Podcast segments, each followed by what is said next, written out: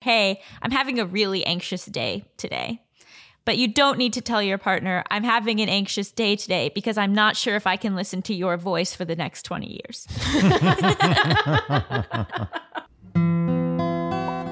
Dear Shandy. Welcome back to Dear Shandy, listeners. Hello, Andy. Hello. How are you today? I'm doing quite fine. quite fine. Yes, and yourself? I'm doing quite fine myself. I'm particularly excited about our hot topic guest today. Mm-hmm. Me too. Me too. Yes. And I think this topic is particularly hot because Yeah. when we polled our listeners about this topic, Mm-hmm. oh man, did the, did the it flooded in. We got emails, DMs. It was a very it was hot. I don't know what else to say about it. It was hot. Very relatable, we'll put it that way. But before we bring in our guest, I'm going to first introduce her and talk about her many accomplishments. Our guest today, Allison Raskin, is an American writer, director, comedian, YouTuber, and mental health advocate. She's the co host of the Just Between Us podcast, and she can be found on Instagram at Allison Raskin, two L's. And she, there on Instagram, is also the mastermind behind the delightful mental health account at Emotional Support Lady. Love it. uh, she's the New York Times bestselling author, having co written I Hate Everyone But You and Please Send Help, and her third book, Overthinking About You Navigating Romantic Relationships When You Have Anxiety, OCD, and or Depression. It just came out on Tuesday, May 3rd, and it's very pretty. Just always want to show it.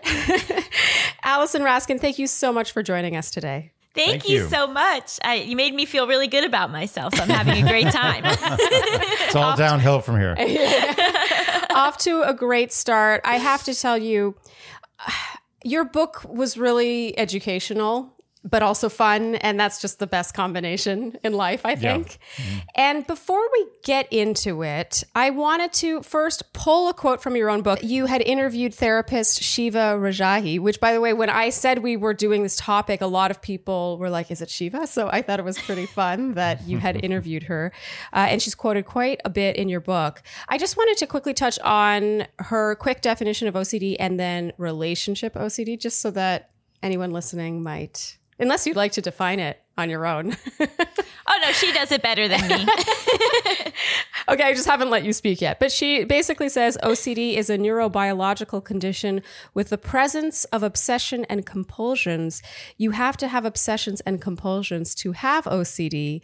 Relationship OCD or ROCD is a theme that specifically fixates on whether or not you have all the right feelings for your partner or if they have all the right feelings for you. I just wanted to get that out of the way so that we all know what we're talking about when we say ROCD because it's going to come up a lot today. okay, so I was really fascinated reading your book. Uh, because I think that when you think ROCD, and by the way, I didn't even, I wasn't even aware of that term before I read your book. I, I figured people had anxiety in relationships. Certainly, we've gotten lots of questions on the podcast, but I hadn't realized that there was a specific subset of OCD dedicated to relationships. I mean, I didn't either until a few years ago, and I've had OCD since I was four years old. So it's definitely not talked about very much.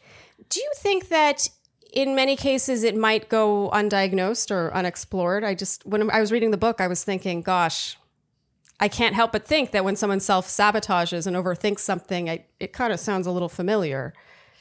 Yeah, I mean, I think there's I think it's a spectrum. I think it's there's also sometimes it's just called relationship anxiety. And you know, there's a lot of debate in the mental health community about you know how much diagnoses are needed. Um, and if if that's really what's important or if it's more just recognizing certain symptoms that are interfering with your life and then you know treating those specific symptoms Okay. So, something that really stood out to me in your book, you said ROCD is most often triggered in viable relationships and is more likely to rear its ugly head when you're with someone you might actually have a future with.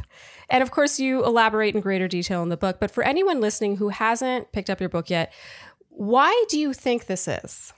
Because we're only really vulnerable in those relationships, right? So when you're casually dating somebody or you know there's no future, then there's not really risk involved.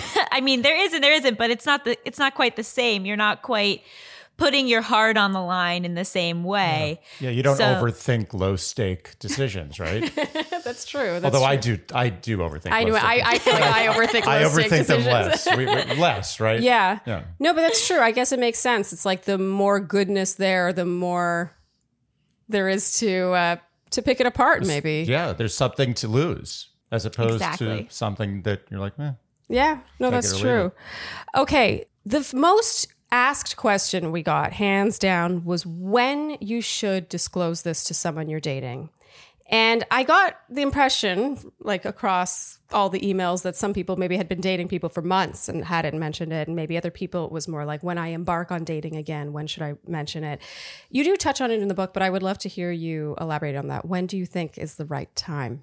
Yeah, so I really think that giving like prescriptive answers of like and on the third date it's not really helpful right? Because so much context is at play and it really matters to pay attention to that context. Mm. So instead of like timeline in terms of time i think of it more in terms of what stage you're at in the relationship. Hmm. So if you're still very surface level you know you're kind of getting to know each other but you don't really know anything that important about their life. Like you don't even know their family history. You don't you maybe know where they work and some funny stories about work but you don't really deeply know this person. Then i don't think you need to like reveal that you have a diagnosis you've maybe had suicidal ideation your trauma like i you know i don't think you're necessarily at that stage but but once you start to develop that deeper relationship with someone where like you realize that this is someone that you want to actually really get to know and let in that's a great opportunity to do it and that's going to be different for everybody. Um, and so like for me you know i always date with a lot of intentionality and so i'm never i at least for years haven't really been looking for a casual partner. So it makes sense that i bring up these things earlier on because i'm looking for someone to be more serious with. Um, but it's also really important to remember that when you do share you don't have to share everything all at once, right? So, like, I think it's helpful for someone like me, you know, pretty early on into dating someone seriously to be like, hey, I have OCD, I've had it my whole life. Um, letting people know that, like, you have it under control is very different than I'm actively having an issue right now. you know, like the Yeah. way in which you share the information also matters a lot. Yeah. So being in control of the disclosure, I think, is really important. Um, when I was younger, it was very much here's my entire history. Let me just splay it out for you so that you can either say yes or no to me as a person in this moment. Whereas now I recognize that that was sort of like compulsive sharing, right? Like I was I was sharing because I needed to know right away if they were going to reject me or not. Uh, and That's instead, actually lo- it's kind of logical, but Well, yeah, I don't it's, see it it being is, but productive. you probably get a lot of rejections. yeah, out of yeah. that. Well, I can see it being potentially overwhelming when Yeah. really you have more of a handle on it than your delivery might suggest you do. Yeah, Yeah, and the delivery matters so much because as people, we pick up so much on body language and energy. So, being in a calm environment, making sure that you're doing it during a time when you have the space to maybe discuss it more, you know, not just like an offhand comment of, you know, I attempted suicide when I was 16. Anyway, what what movie do you want to see? You know, like yeah, not not the best delivery. Yeah, like having some thought put into when you're going to do it that there's time to discuss it that the atmosphere around you is calm and and not igniting your anxiety in any way so i'd recommend probably not doing it in public if you're someone who's afraid of people overhearing your you know you disclosing this stuff. Yeah. um but yeah it's really it's it's case by case. And it's also you know what do you want out of this relationship? Because if you do want it to progress then i think it is important to really share that part of yourself Yeah, I can see it being such a daunting conversation. I love how you say it can be broken up because it can sort of feel like, how much time do you have? Yeah. You know, like, let's get comfortable here. Make sure you're you're seated. but yeah, I mean those case by case answers. I feel like people often want, like you said, more of a prescriptive answer. It's like, well, on date five. right Yeah, but unfortunately, it doesn't really work that way. Case by case. Yeah, case by case. Uh, you talk in the book about the difference between process and content because, you know, I can see how, especially if you are further along in the relationship and you do choose to share this, and maybe you are going through these ups and downs.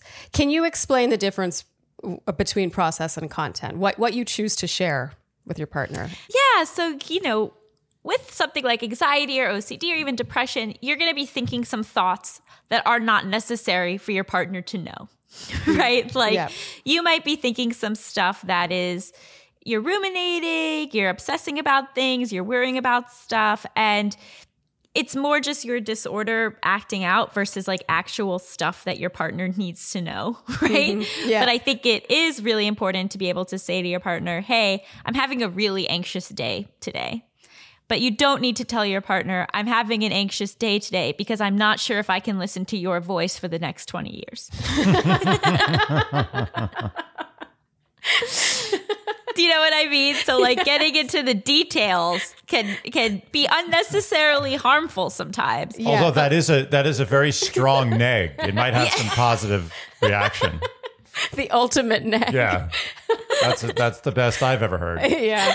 Yeah. I mean, I feel like that ap- applies to so many mm-hmm. thoughts, actually. Yeah, Not only if you have OCD or whatever, like, I feel like there are just thoughts that one has while in a mm-hmm. relationship that maybe are best kept to ourselves. oh, yeah, I agree. I that's one of the great lessons I learned in relationships, and I still learn, is that you don't have to say everything. Say a lot, and say the important things, but don't say everything, especially if you're.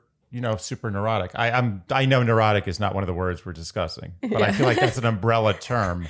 If you overthink life, maybe Yeah. don't don't say everything. Mm. That's just a policy that I like to Live abide by. by. And I had to learn how to do that because for me, I used to feel like if I wasn't disclosing, I was lying or I was mm-hmm. withholding ah. and I was being sneaky and bad.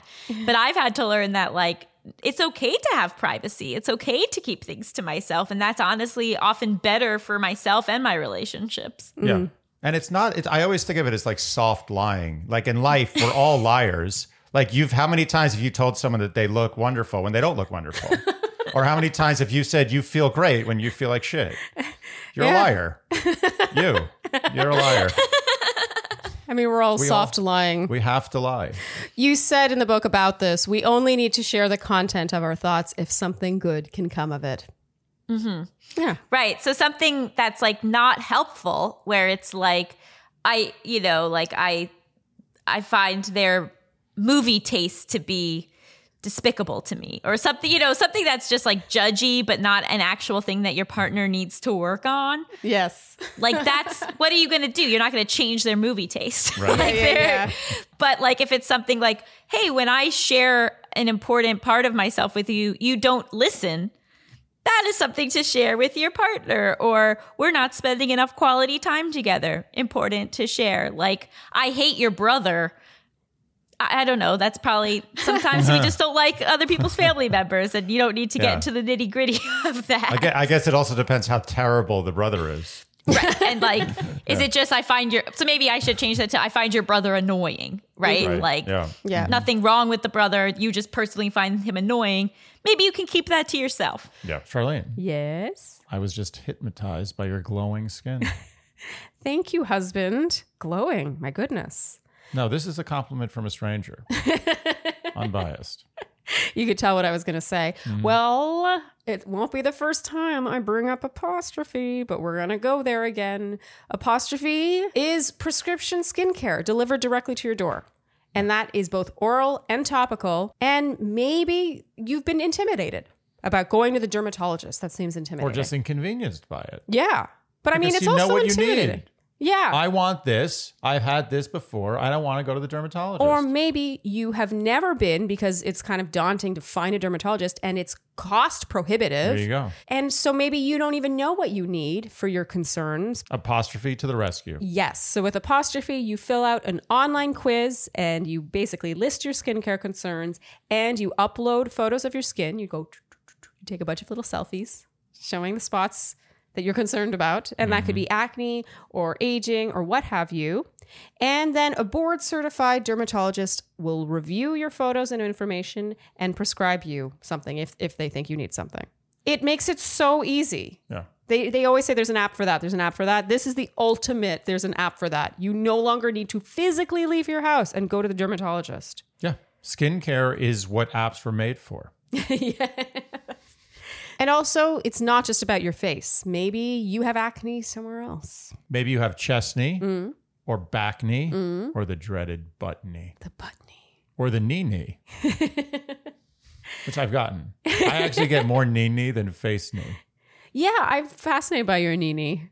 Yeah, I get always a big knee knee on my knee. So we have a special offer for our listeners, the Shandies. Save $15 off your first visit when you go to apostrophe.com slash shandy and enter code shandy. This offer is only available to our listeners. To get started, go to apostrophe.com slash shandy and click begin visit. Then use our code shandy at sign up and you'll get your first visit for only $5.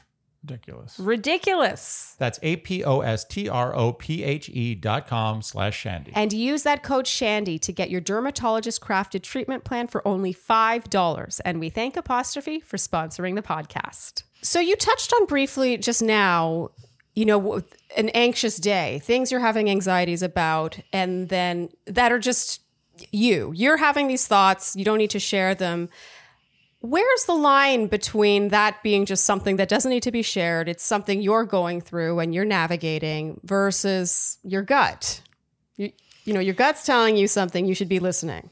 So that's what's really tricky, right? It's like what is a valid concern in your relationship and what is maybe more of like uh your disorders talking to you, right? Um and so cuz I sort of think of it like I have like my OCD voice that's like telling me to do all these things and give in to all of these compulsions and then I I it really helps me to externalize my OCD and my anxiety and to see them as separate from me and therefore mm. not defining who I am as a person and my true personality. Yeah. But sometimes it can get really muddled, right? Where you're like, oh, is this a valid concern that I need to bring up and harp on? Or is it just like my relationship anxiety kind of like rearing its ugly head? Yeah. And I think that, again, it's going back to is this something that my partner can actually work on and change, which I lean towards valid concern? Or is it more a worry that is like the relationship isn't quote unquote right based on what I think a relationship should be? Yeah. Does that make sense? Like, yes. Oh, I've seen in the movies that I should be attracted to my partner 100% of the time. But right now, I don't feel like having sex with my partner. So I must not love them enough. Hmm. like, That was one of my favorite things you touched on, actually. I have two, like, it's a fork in the road, and I have two questions based on that answer. Because I find this really fascinating. And especially when it comes to the attraction thing, because attraction is sort of, it's hard to define attraction. And, you know, you, some people could be being unnecessarily picky, but you could also argue that you need to be attracted to your partner or else you're settling mm-hmm. it's kind of a fine line and it's hard to tell someone else to care less about being attracted to a person you know what i mean or I think it's more expecting that that attraction level will remain the same at all hours of the day and night and through all experiences. yes yes True. okay so basically rocd could be divided into where it's focused on your relationship or ro- focused on your partner. And I mm-hmm. thought this was really interesting because I would have assumed going into reading your book, not having read it yet, that ROCD would look a lot like do they love me? And is this relationship good? Is this healthy? Is this good? Is this what I want? Is it is it the right relationship based on, you know, what the world has told me? But I learned that partner focused ROCD is actually just as, if not more common. And so that's more like, are they good enough? And do I love them? Mm-hmm. And this was really interesting because we get a lot of questions along the lines of attraction. I, there's a recent question actually we got where the question writer really likes the person they're dating. And in many cases, the sex is really great. But then in general, day to day, they don't find themselves attracted to that person. And then they're kind of like, am I being too picky? But am I settling? Where do you think that line lives? Does it just come down to how often you're feeling it? Like, do you feel that 80% of the time you should find your partner attractive? Because you, you talked about the ebbing and flowing of that. Yeah, I really think it's about what your priorities are. So there are going to be some people where their main priority is passion and attraction. And so that is the the main thing that they look for in their relationship. Mm-hmm. And so if you're a person like that, then having these constant doubts about if you're attracted to the person is kind of a problem, right? Because it's mm-hmm. your main priority and it's not being met. Yeah. But the thing that we never talk about is that for some people, that's not their priority.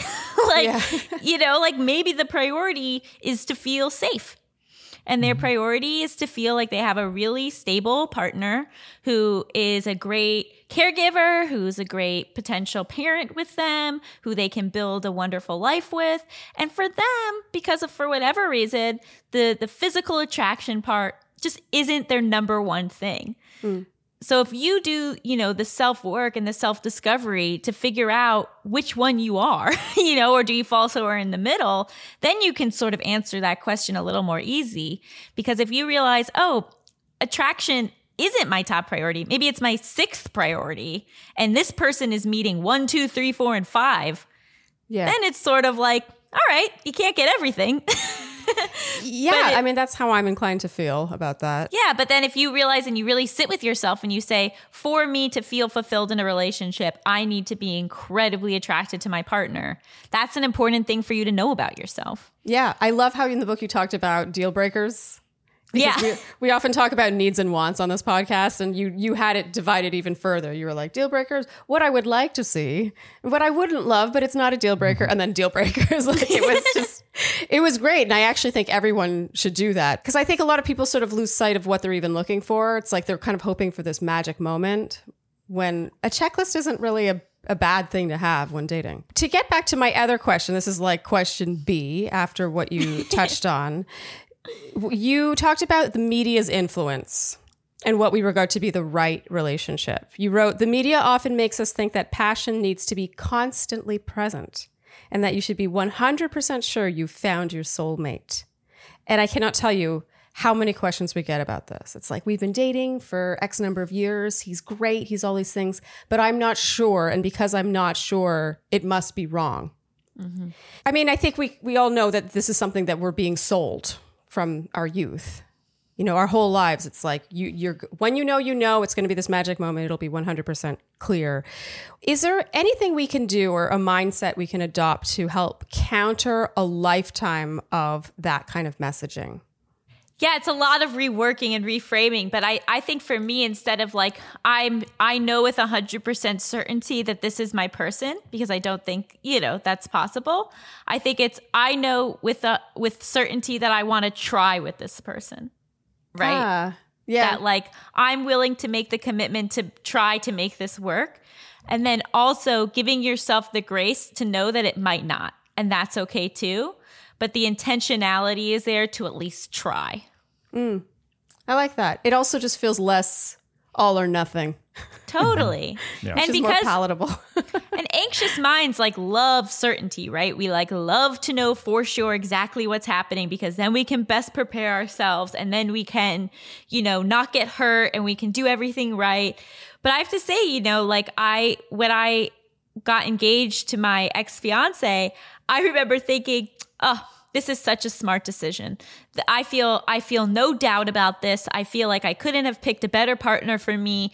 Wow, way to go, Allison, in making a really smart call. And then six months later, he walked out on me with no explanation. you know?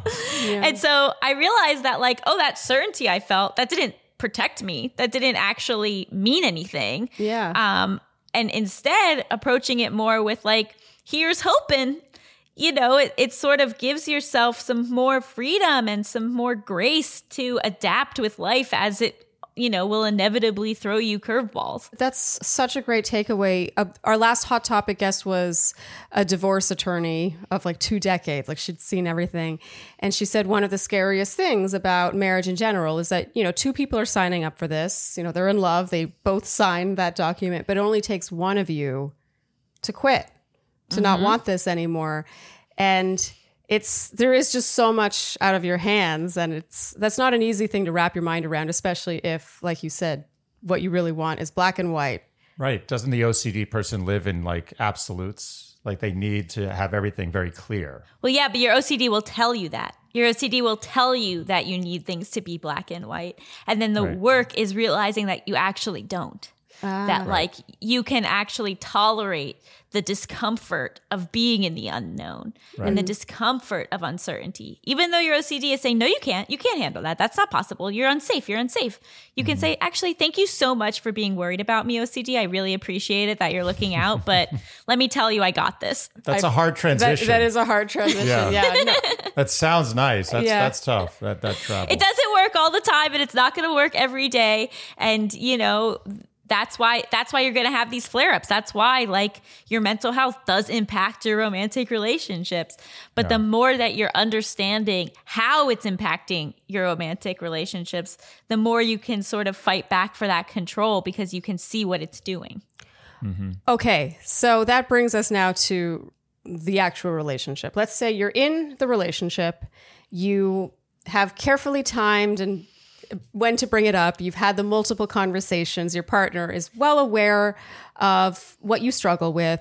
And it's it's not as easy as you'd like. I mean, it, I think that what I loved in the book is that you really focused on how the, it's really up to you to self soothe. It's the, up to the person with the anxiety to know how to handle their anxiety.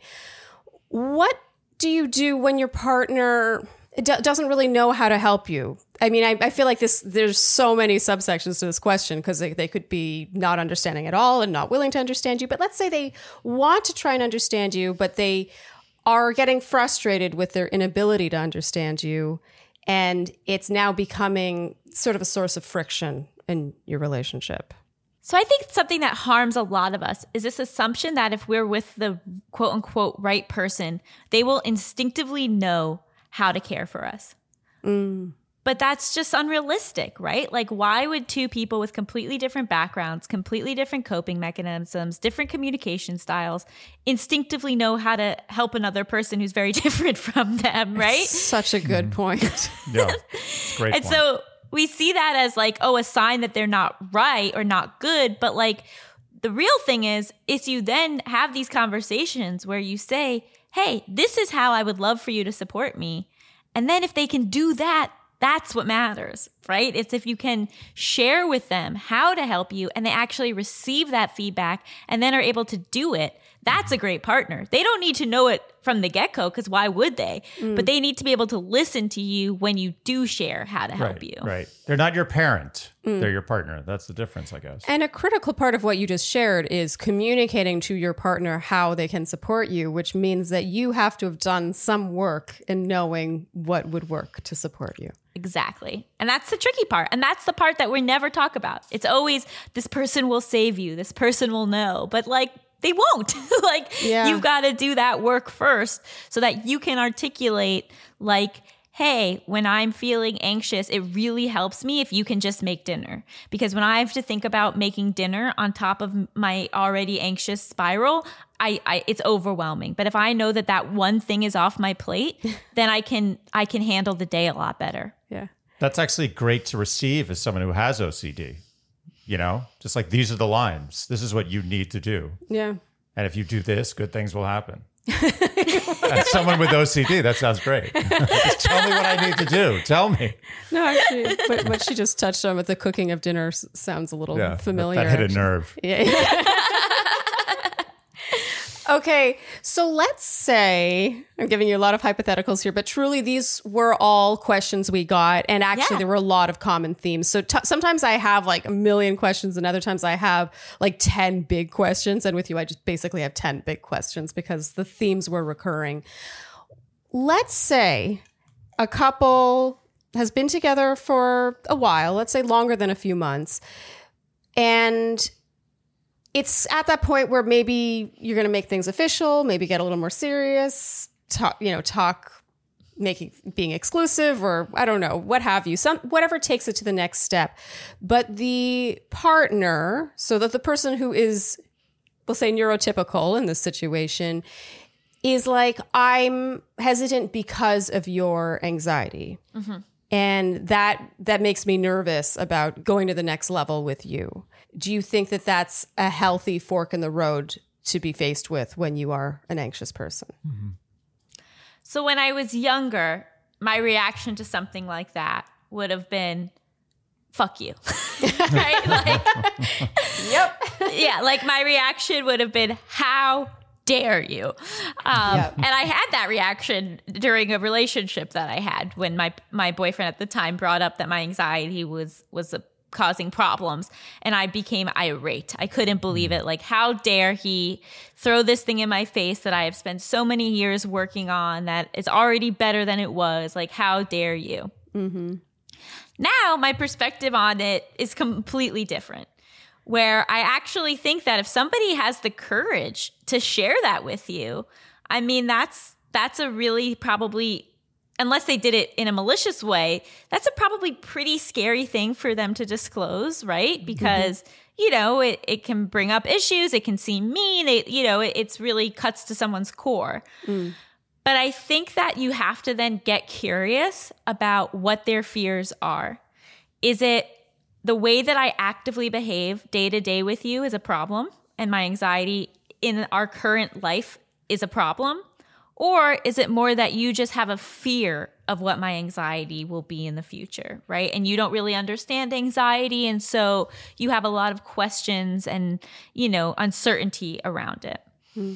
And so if, the, if it's option one, where they're like, it's day to day, like how you are currently is is not working for me. Then I think you get to say, oh, this is sucks to hear, obviously. Yeah. But you get to say, huh, is this right? Like, if I look at myself and I look at my day to day life, is my anxiety really getting in the way? Like, is it causing problems, not just in my relationship, but in other areas of my life? And if so, then that might really be a wake up call that, like, there is some extra work to do. There is, you know, maybe you need to get back in therapy. Maybe you need to explore medication. If those things aren't available to you, then maybe um, buying some books about mindfulness, uh, maybe increasing your exercise routine because exercise basically does a lot of the same things biologically as these medications do. You know, tackling it a bit more aggressively and then seeing if you can get it under control. And then, if so, move forward. But if it's more that just the concept of you having anxiety or the concept of you having OCD or depression is scary to the partner, then I think it's like that's a little trickier, right? Then I think it's really like, okay, well, what about it scares you? What information do you need from me about it? Would you maybe want to come to therapy with me? You know, so like I think it's actually really cool to bring a partner in to therapy with you and, and sometimes let them talk to your therapist alone. Like let them have an outlet to sort of ask the questions that maybe they're too um, afraid to ask in front of you. Because the thing is is these are these can be these can be big parts of our life. So for somebody to have some fears and concerns around that isn't irrational. It's not cruel. It makes sense. It's just how they navigate those fears. Um, but if somebody feels like they are really judging you for those issues that's very different to me than having valid concerns of how it's going to impact your future together I love your answer to mm-hmm. that. Yeah, that's a it's so one. much more nuanced than it could be. yeah Yeah. You know what I mean? Like, Yeah. like sort of like you said, your younger self. I think there's a sort of knee jerk reaction to be like, oh, you're criticizing the fact that I have anxiety. Like, how dare you? Like, I'm the one with the anxiety. How dare you? You're the enemy. But it's a great point. Like, if you have spent some time together, it's possible that they're able to objectively witness things that you maybe you're too close to to really realize that you do still have work to do on it basically What's interesting, I guess, I sometimes think, and this is probably a terrible thing to say, but if you meet someone that you really, you're like, this is the person, and you've spent enough time with them that they know your idiosyncrasies and your quirks or your OCDs a little bit, but not like maybe the whole run of it. Is it maybe one of those experiences where you're like, you know, this is worth me just fixing this. And I'm not going to reveal it. I'm not going to just lay it on the table like, listen, I have this problem. I'm just going to make this go away as best as I can to preserve this thing, which might be the best thing that I've ever had in front of me. Or is that a terrible way to look at it? you're making it sound like it's something that someone No. can just I'm just saying, no, I know you can't just fix it, but I'm saying is, can you make it your life's work? Can you be like, you know what? I'm going to spend every day working on this so I don't have to have the conversations that might scare this person away. Or is that a terrible way to look at it? I would love to hear it? her take on that I know this. I'm playing at devil's advocate. I don't necessarily. This is not necessarily Right. the view No, of just a- Dear a Shandy. This is just a devil's Yeah, yeah. advocate question. Yeah, Yeah. because I can see some people who don't know anything about it thinking of it that way. Like, just get it under control. Exactly. Yeah. I think that you can absolutely decide I really need to tackle this. But the purpose of a partner is to support you, right? Right. So when you take on something like that, where you're really going to tackle something, like for example, tackling your contamination OCD, wouldn't you want your partner to be there rooting for you as you do it, to be there supporting you as you take on this big, you know, endeavor versus feeling like you Absolutely. have Like to how I- hide it from them? Like how I carry around spray so you can spray the bike before you get on it. I mean, that's a wonderful thing. And like, I'm in um, exposure therapy right now for my OCD, and and one of after having not been in exposure therapy since I was a kid, and one of the main reasons that I'm doing it is because I don't want my OCD to affect my romantic relationship in a huge way. Mm-hmm. But I share that with my partner. I share that with him so that he knows that I'm putting in the work, that I prioritize him, that I care about him. He knows when I've had a tough session, he knows my progress, like he's my cheerleader for it. Like I think that it can be really meaningful to say to your partner, "Hey, I recognize I have this issue. I recognize the potential it has to get to cause conflict and I care about you so much and I care about myself so much that I'm really going to work hard to address this." Right. Mm. Speaking of which, because and you touch on this in the book too about how some of these things it might seem kind of cute early on. You know, the the little the little ways in which you are anxious or obsessive, but then you know, long term they might become more irritating.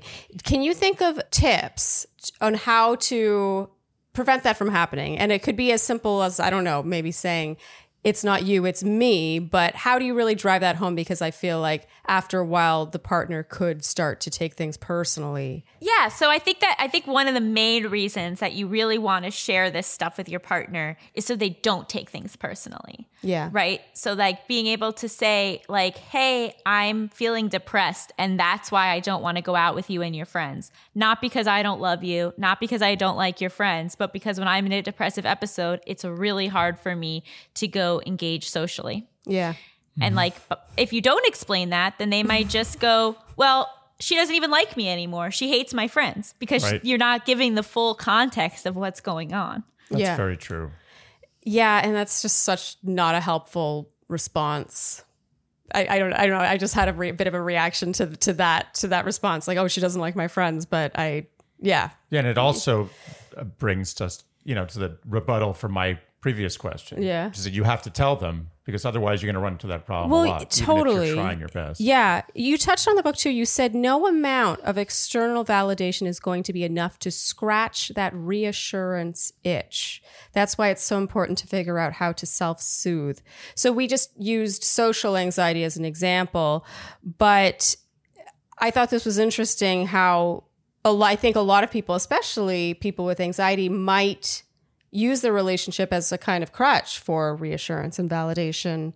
And you definitely hold the reader accountable. You're like, no, no, no. Well, I mean, I, I love reassurance. Who doesn't love reassurance? Yeah, right? it feels so good. So sweet. feels So great. sweet.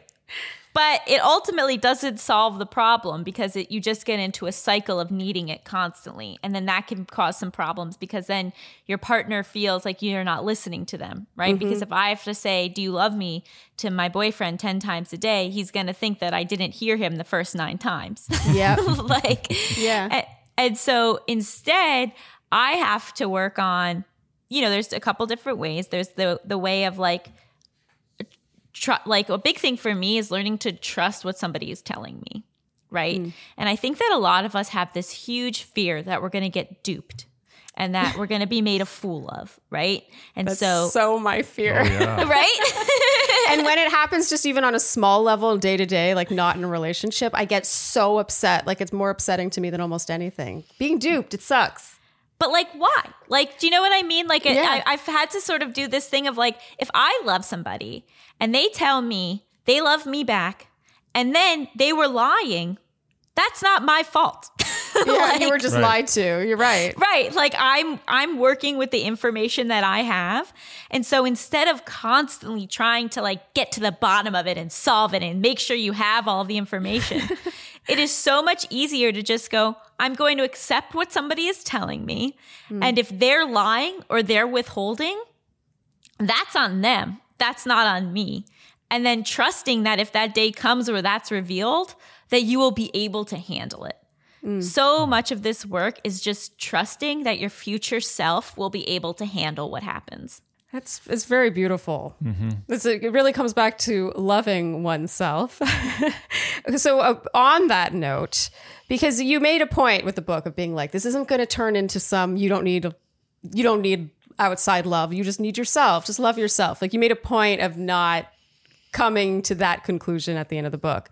But you also said that one should try to at least begin to tackle this on their own before embarking on a relationship, correct? Yeah, and because I think I think the important thing is is that you're allowed to want these things. And in fact, it's a wonderful thing to want.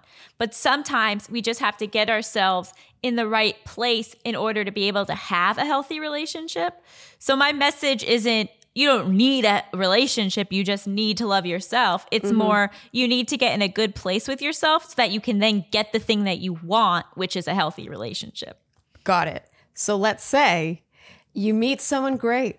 It's all fantastic, but you haven't gotten yourself to that place. Do you put on the brakes or what do you, what do you do? Good luck. So I think it's really about. I, I don't think you need to be 100% there to start a relationship. I think very few of us are 100% there. I'd recommend getting 90% there, you know? But Yeah. let's say you're not. Let's say you're 50% there when you meet this person. It's really about is this person someone that is going to let you continue that work? Or is mm. this someone who is going to exacerbate your problems? And I think those are two very different people and two very different types of relationships. Yes. Yes, mm-hmm. big time. And while we're hovering on these sort of early stages, a lot of our listeners, our shandies, expressed that their anxiety precludes them from even wanting to go on dates. So a couple of them even said that they'll get sick, like the mm-hmm. the anxiety of you know the possibility of rejection or just putting themselves out there. Do you have any advice on dipping one's toe into the world of dating without feeling totally overwhelmed? Oh, I have a lot of advice about it. Um, I think there's a couple different things. And one thing I think is to date productively. Because if you're just dating willy nilly, not putting much thought into who you're making dates with, uh, swiping yes on pretty much everybody or people just based on their looks, like you're the, the chances that you're going to have negative experiences go up. And the more negative experiences you have, and also just the more quantity of dates that you have, the more likely you are to burn out and for it to feel really overwhelming. Mm. But if you date really productively, where you only bother to swipe on people, let's say we're online dating, we're only bothering to swipe on people where you can see that there actually is some compatibility there.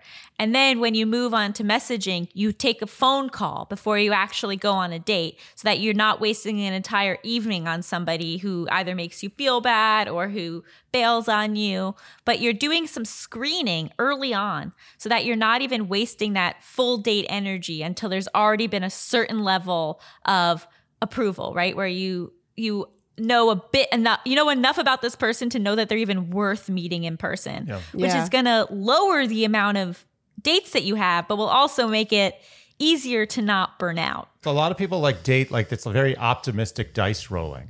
you Yeah. know? There's like, No, you I'm going have- to roll a double. I'm going to roll a 12. I know I'm going to roll a 12. But Yeah. why not just, you know, put the dice down with both sixes? But you to- have the opportunity. No, it's true. But to play devil's advocate, do you think there is not? And I don't actually believe what I'm saying because I agree with you. But just to play devil's advocate, Yeah. Do you not think that there's value in like sort of to regard it like exposure therapy, like just putting yourself out there routinely and going on these dates just to kind of ease yourself back into it, like force yourself? Yes, and and so I think if you actually do have a high fear of just dating in general, then quantity can be really good for you. Mm. And and there the work is reframing what it means to go on a date. It is taking away the importance of it. It's taking Yeah. away the high stakes of it. It's looking at it as like two people going to get a cup of coffee and and saying like I, I think I think so much of this anxiety is fueled by this fear of rejection and this belief that we cannot handle that rejection. But let me tell you, you can. I've been rejected so many times in my life. Like I can't tell you how many times I've been dumped or said no But to. you know what's you know what helped me some when I had some rejection early on is like I think about like the great musicians that I'm a huge fan of, right? Like you know you got like your Dylans and your st- now I'm going to date myself, but whatever, deal with it. You know, the Stones, the Beatles, Led Zeppelin, Bob Dylan, you know, Bert, Bruce Springsteen. They've all been dumped. Oh, all definitely. these people have been dumped. All the male, female, all the superstars have been dumped. If they've been dumped, what's wrong with you getting dumped? You're, you're too good to be dumped. And I think we view it as like, oh, this person doesn't want to be with me. That means I'm worthless. That means I'm a piece of shit. But why not just look at it as, oh, I am not the type of person that this person wants to have a lifelong partnership with. And why would I be that type of person for everyone? Yeah. Right? Yeah. Like, you're not compatible with everyone. And so a lot of dating is just finding people you happen to be compatible with versus it being a direct reflection of your value as a human being. Yes, agree. Everybody gets dumped. And some people write great songs about it. in your final chapter, you touched on that, on just how um, your broken engagement, how maybe that was just you. You weren't necessarily the the starring character of that saga. Maybe you were, you know, a supporting character in his, and it was just such a beautiful way to look at that, like through a different lens, in a way that didn't necessarily vilify him but makes makes you realize that it's not actually all about you necessarily. And you're not a failure because they didn't want you. It's, it's really beautiful. I really liked Thank that. you. So, Charlene, yes husband. you husband. know what I've been noticing? Oh uh, where? In my credit card statements? Oh uh the cost of ordering in You got it. yeah because it's the same cost as eating out I We- think we I forget s- that. I, I spend more on that than almost anything. It's Yeah. ridiculous. and that's why we love Factor Yep. Factor, I think, should be a household name at this point. You get fresh meals, never frozen, but complete meals delivered to your door so you can just heat them up, throw them in the oven, and they're ready to go. You save so much money. And you get 100% of the function of ordering out in the first place. Yes. Ordering out. Ordering in? Yeah. Oh, in I in New York we call it ordering out. No, we it makes don't. no sense. it's ordering what do in. you mean we? You're from Canada. Anyway, with Factor, you get it delivered into your house where it's kept in your fridge. It should be ordering in. And the meals are delicious. They're healthy. Mm-hmm. What I also love about Factor is a lot of like meal kitty things that come to your house are really um, limited in terms of dietary preferences. We only order vegetarian or vegan meals from Factor and they're delicious, but it's so much harder to prepare that for yourself or to order that from a restaurant. Oh yeah. Plus, if you're keto or low calorie or you just want juices, energy bites, they just have it all. So head to go.factor75.com slash shandy120 and use code shandy120 for $120 off. That's a lot of money off. So again, that's Shandy 120 120 at go.factor75 F A C T O R 75.com slash Shandy 120 to get $120 off. So I have like two more and then we're gonna let you go.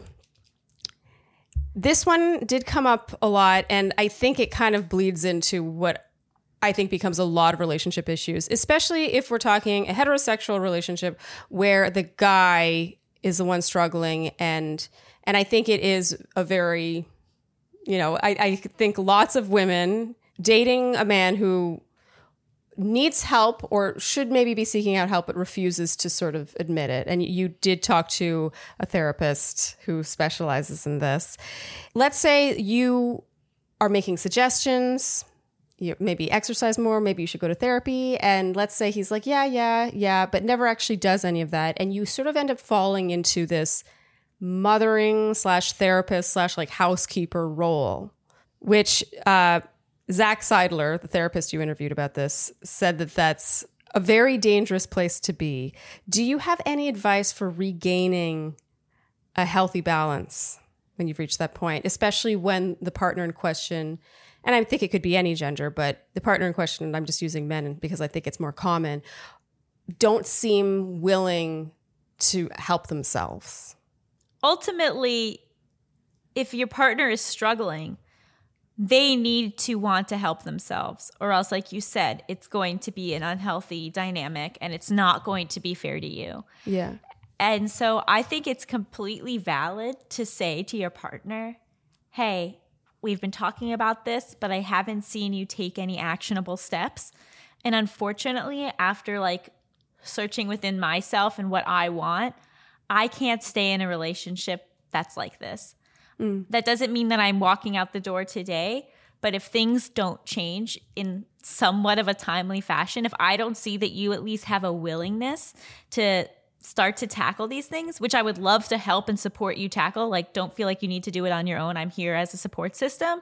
But if you're not even willing to take those steps, I cannot see myself staying in this relationship. Mm. But if you say that, you have to mean it.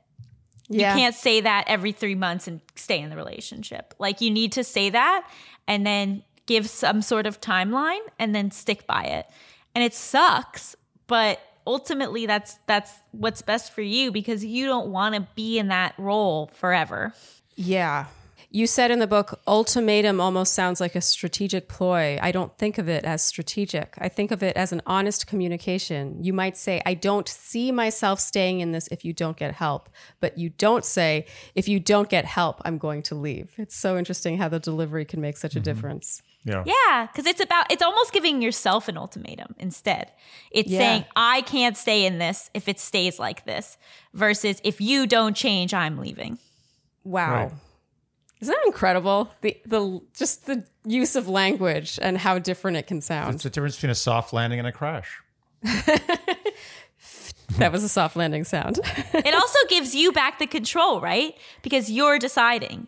You're yeah. deciding that you're going to stay or leave versus like they better change or not, or, you know, it's all about their actions. It's you making this decision to honor yourself. Yeah. Let's say both partners in the partnership have their struggles mm-hmm. and they're both just barely holding on in their in their own right individually and they know that supporting each other would help but it's it's like how do you find the space to do that do you have any advice i know that's such i just i threw that in there like it's such a light question but do you have any advice if both partners are going through a lot and how they can support each other while barely being able to hold on themselves it's really hard. And, you know, I think it depends on what stage you are in the relationship. If you're two months in, it might be make a lot of sense to sort of take a break and, and go your separate ways for a bit and then see what happens. But if yeah. you're, you know, 10 years into a marriage, there's a different level of commitment there and of, of joined lives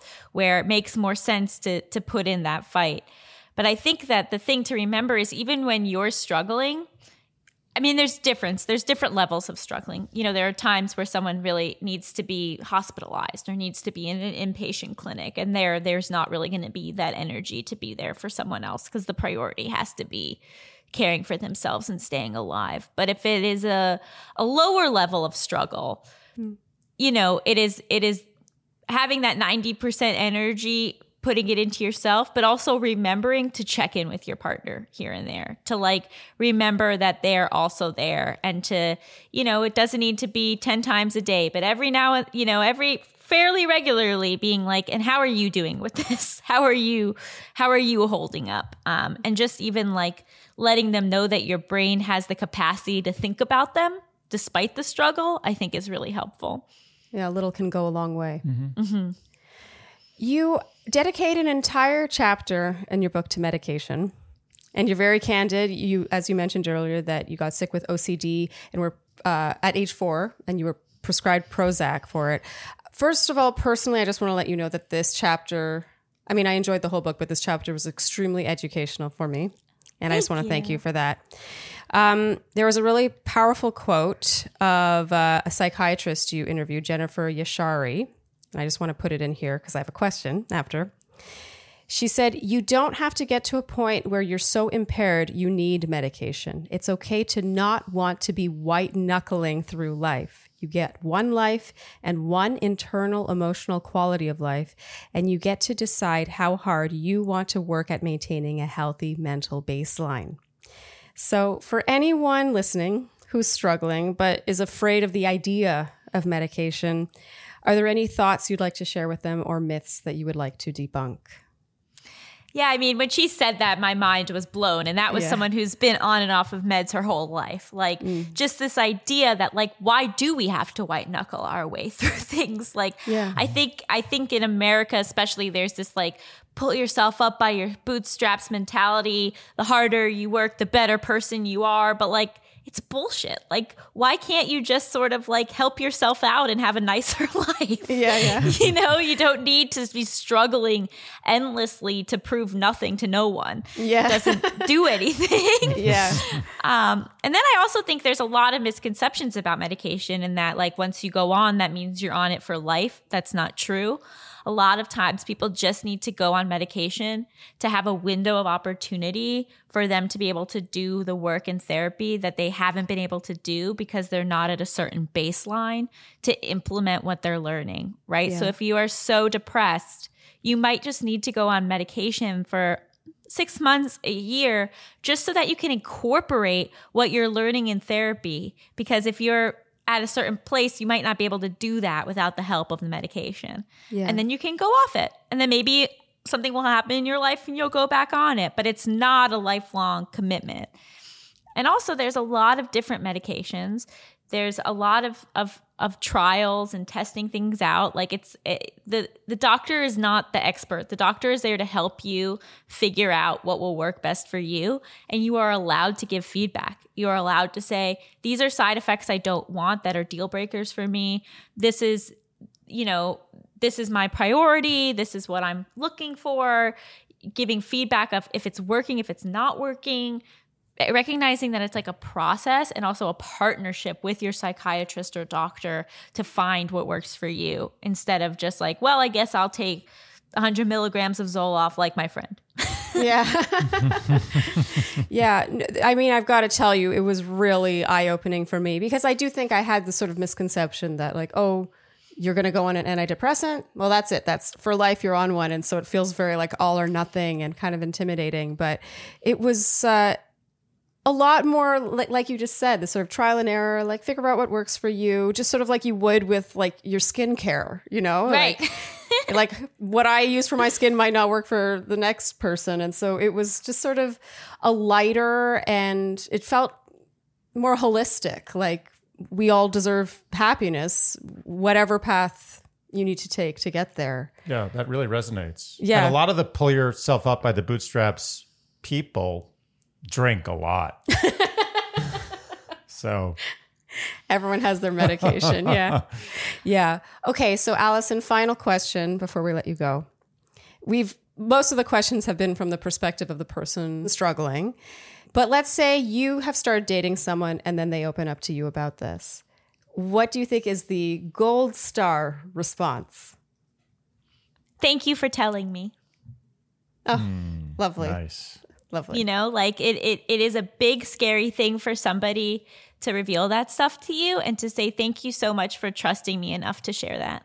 Oh, that's, Yeah. that's wonderful. That's a that's what you want to hear. Yes. I mean, the honesty in revealing that. I feel Yeah. like too many people tend to focus on the information shared instead of the honesty it took to share Right. it in the first place. True. And that applies to everything, honestly. Right. Yeah. I and agree. your job isn't your job isn't to offer solutions or offer things they haven't tried or to fix the problem. Your job is to just say like I'm receiving this information and I'm I feel really grateful that you felt safe enough to share that with me. yeah. Lovely answer. Allison, you were just such a delightful guest as I Thank knew you. you. would be. And I think you're making the world a better place. I genuinely Mm-hmm. No do. doubt. Yeah. Oh, thank you so much. This was so much fun. Thank you so much for joining us. Thank you. That's great. Bye. Oh my God. Oof, heavy stuff. That but, was but- heavy stuff. But uh, very elucidating. Yeah. What? Elucidating? Elucidating? Is that not a word? Illuminating? Elucidating. What What does that mean? like clearing up, like clarifying Oh, really? things with in an educational fashion. Oh, okay. No, I think you just educated me. I really hope elucidating is a word because if it's not, it slides out for me. I mean, it was elucidating. I, I totally believe you. I and mean, illuminating. and illuminating. Illuminating is a better word. And I it mean, may be the only correct word of the two. I'm not 100% sure anymore. You, you've made me very insecure.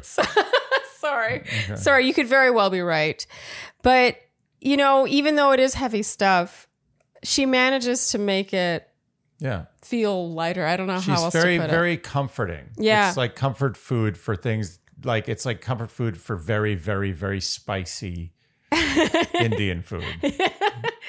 Oh, so she's like a glass of milk when you're eating something spicy. Yeah.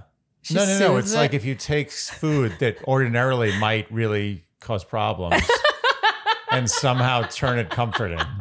That's what she is. Nah, not perfect, but you get what I uh, mean. No, I, I get what you mean.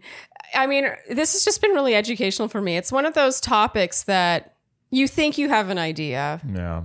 but then you read a book about it and you're like, oh, this is more complicated. But a lot of this stuff, you need a guidebook. You Yeah. know, you're on the inside. You need the outside perspective to really. You could do it on the inside. Yeah. But you're gonna you're gonna you're gonna flounder a little bit. The, the proof is in the pudding. When we polled our listeners, we got a lot of questions about this. Everyone wants questions. Everyone's got questions about this. Yeah. Everyone. Yeah. You know, and of course, as someone mentioned in a comment, I just want to clarify that, of course, anxiety, OCD, and depression are all different conditions. Yeah. But I do think a lot of her guidelines sort of uh, do apply across the board. I think that this this advice, that the core advice here is- can apply to many things in a Mm-hmm. Yeah. relationship. It's just like put it on the table. Well, it really does, I mean, not to sound trite, but communication. Yeah. It really just comes How down many to things communication. come back to communication? Yeah. And you know, one of the questions we asked was, do you need to have your ducks in a row mentally to then have a relationship? And she's like, not necessarily. Like you could be halfway there. Who has their ducks fully in a row? True, but think about how much easier or more naturally to you communicating your needs and and what would help you, what could support you would come to you. Wait, oh my god, I lost Uh-oh, myself in the grammar over. of the sentence. I saw that coming.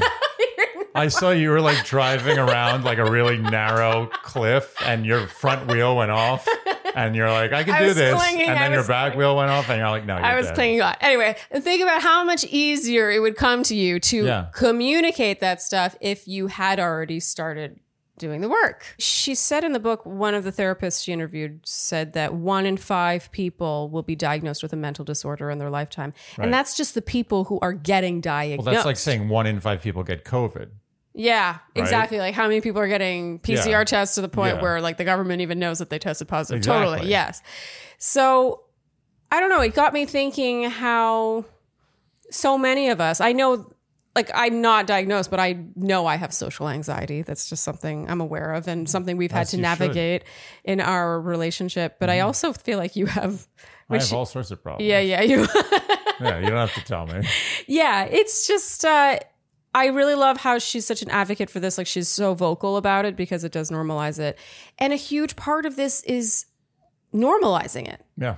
The more normalized it becomes and the more we realize that so many people have varying degrees of And more now, let's let's be honest, more now than ever, and it's probably gonna keep getting more. yeah, well, especially too as it becomes more normalized and people feel less shame. Less shame. hmm shame. Shame. Very powerful. I feel like so many of our episodes come back to shame. we, we embrace a lot of shame. I don't know why. I think shame is good. I think people should have more shame.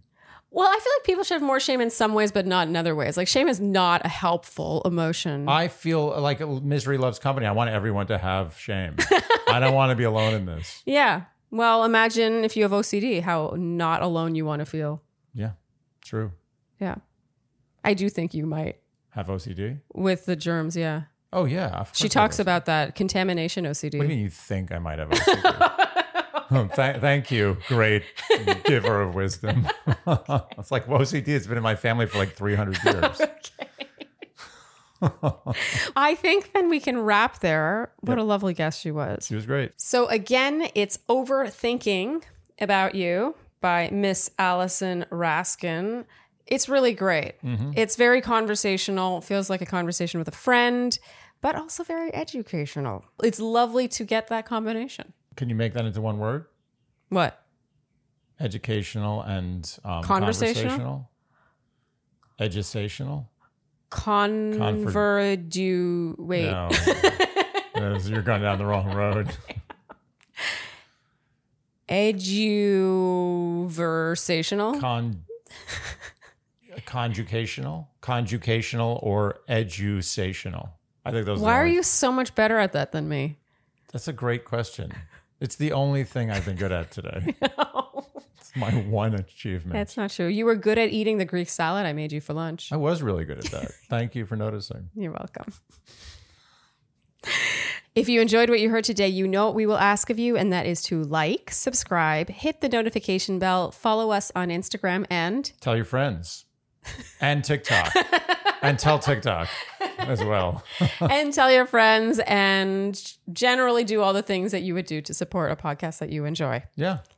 and that teaches you stuff, Yeah. and then takes your questions and gets them answered. yeah. Yeah, It's a lot of value here. I, I mean, I'd And like to. free. Think, I'd like to think so. yeah, it's free content. I mean, we try- free content. We try. yeah, yeah. we do try. Okay, and that's a wrap. That is. After we're done patting ourselves on the back. Thanks for tuning in, and we'll see you next time on Dear Shandy. Bye. Dear Shandy.